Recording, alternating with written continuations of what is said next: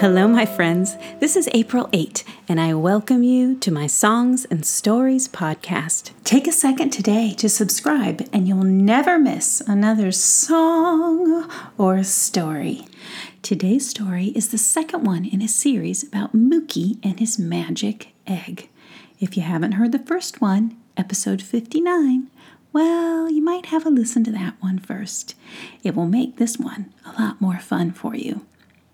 All right, here we go. I like to start out all of my stories with a special little song that goes like this. Oh, ye time bound travelers, lay down your cares and rest your bones, and I'll tell you a fairy tale that I have come to know. And now it's time for our story. Episode 60 Mookie and the Magic Egg Story 2.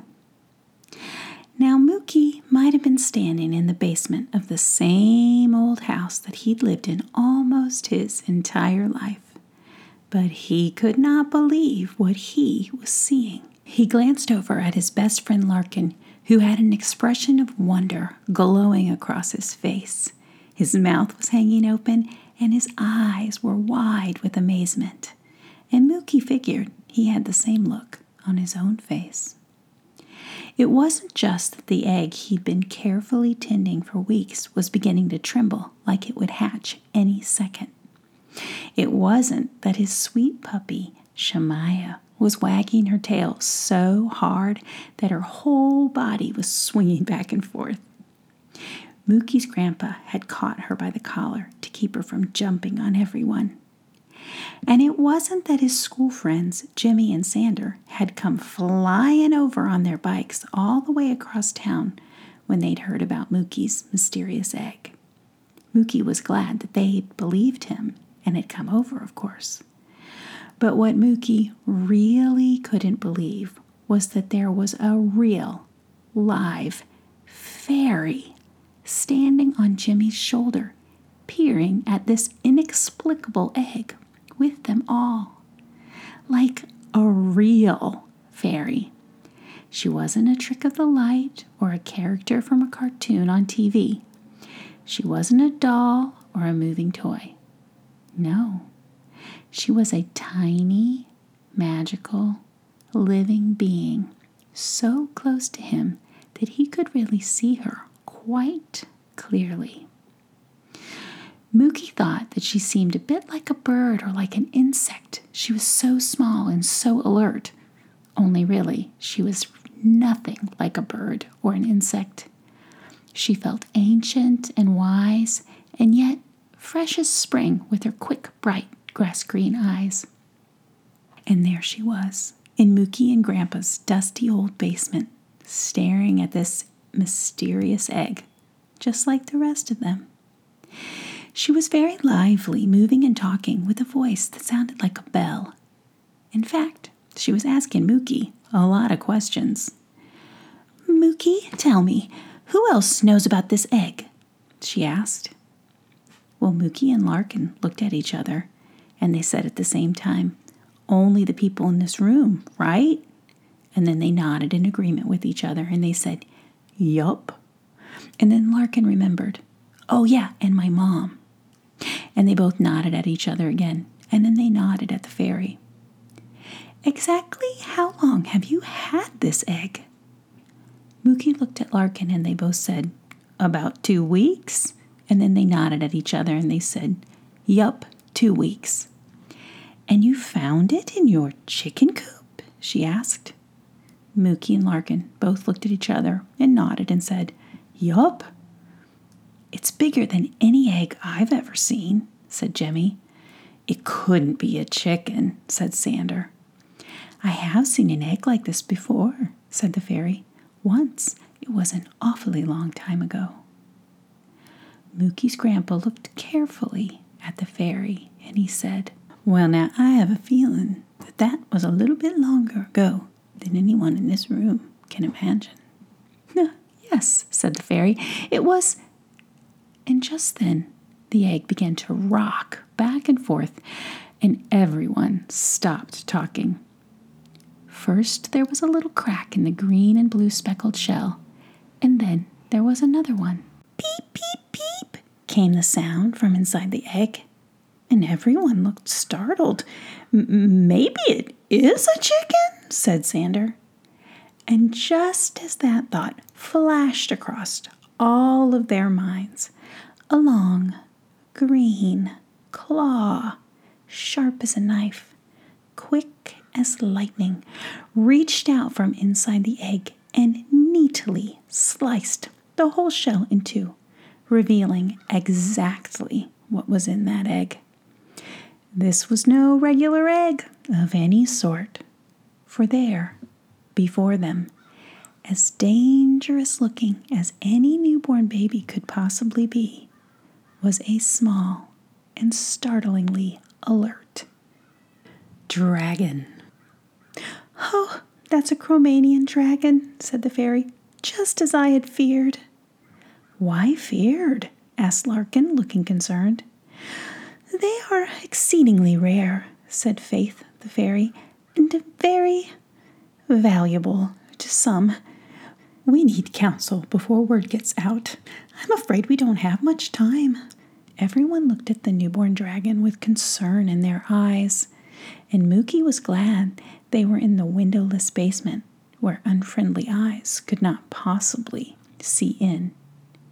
And Sander asked, Mookie, how in the world did this rare dragon egg show up in your chicken coop? But Mookie didn't answer Sander's question. He was too busy looking around the room at all of the concerned faces. And then Mookie looked down at that little dragon with its fierce claws and its brilliant golden eyes gleaming up at all of them, and he said, Well, this worried room isn't exactly a warm welcome into the world for a rare and wonderful baby.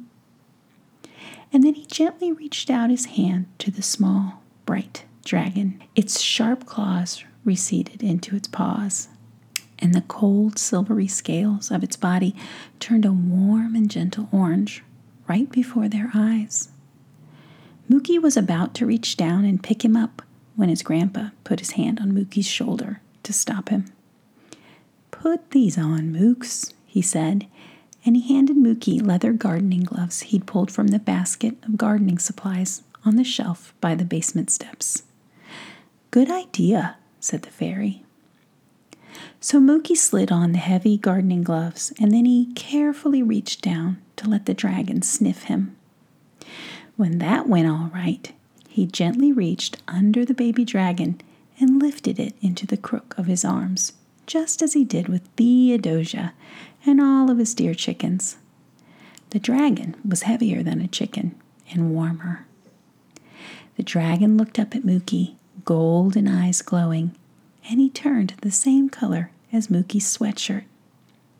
The baby dragon sighed, and then he pooped a little squirt onto the basement floor, and he went right to sleep in Mookie's arms, just like newborn babies do.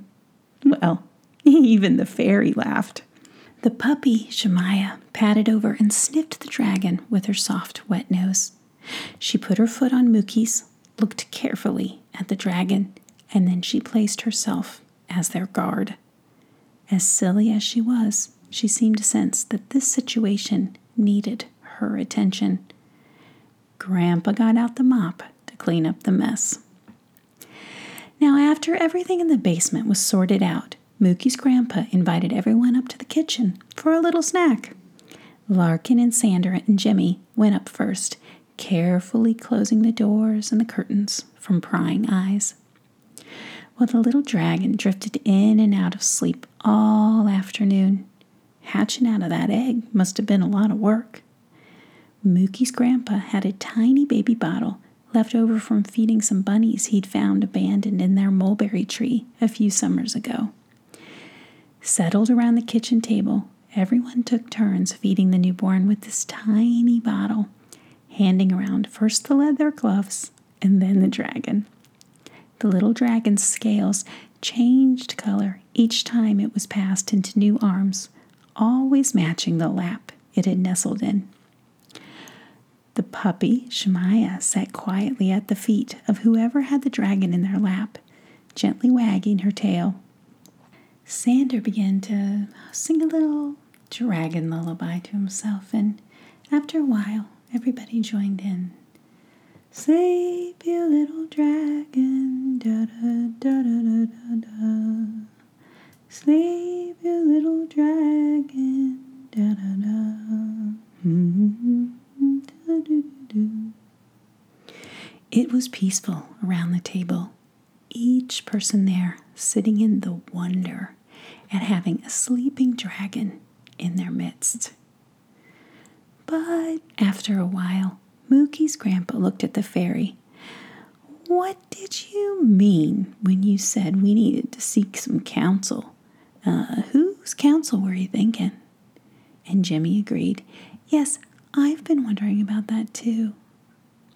Well, Faith had taken up a spot in Grandpa's house plants on a shelf near the kitchen windows. Grandpa had a green thumb, and his plants were vibrantly green, and the wee fairy felt comfortable relaxing in his enormous fern. Well, Faith the fairy looked thoughtful. It's a good question, sir. Yes, it's a good question, and I've been thinking about it ever since I saw what we were dealing with here, she said, nodding at the sleeping dragon. And then she went on. There are a lot of good questions to be asked, actually and I know just the person we need to ask them to.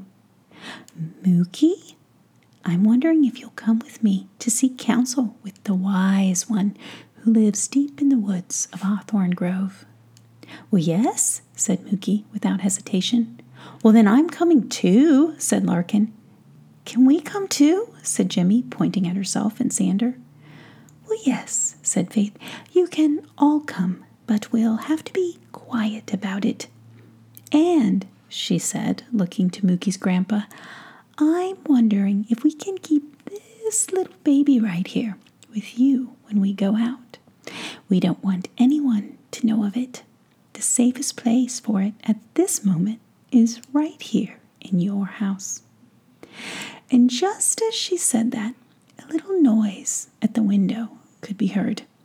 It was a very quiet sound, like a sudden intake of a breath of surprise. But somehow, even though it was very quiet, everyone at the table still heard it. And even the baby dragon, who'd been softly snoring on Sander's lap, woke up. Well, the fairy flew quick as a bee up to the closed curtains and peeked around them out the window but she saw nothing. Whatever it was, or whoever it was, was gone. Well, that settles it, said the fairy. The sooner we go, the better. Snip, snap, snout. For today, my tale is all told out. Come back next time and I'll tell you some more of the story of Mookie and the magic egg. And next time, I promise you won't have to wait nearly as long. Hmm, thank you for your patience.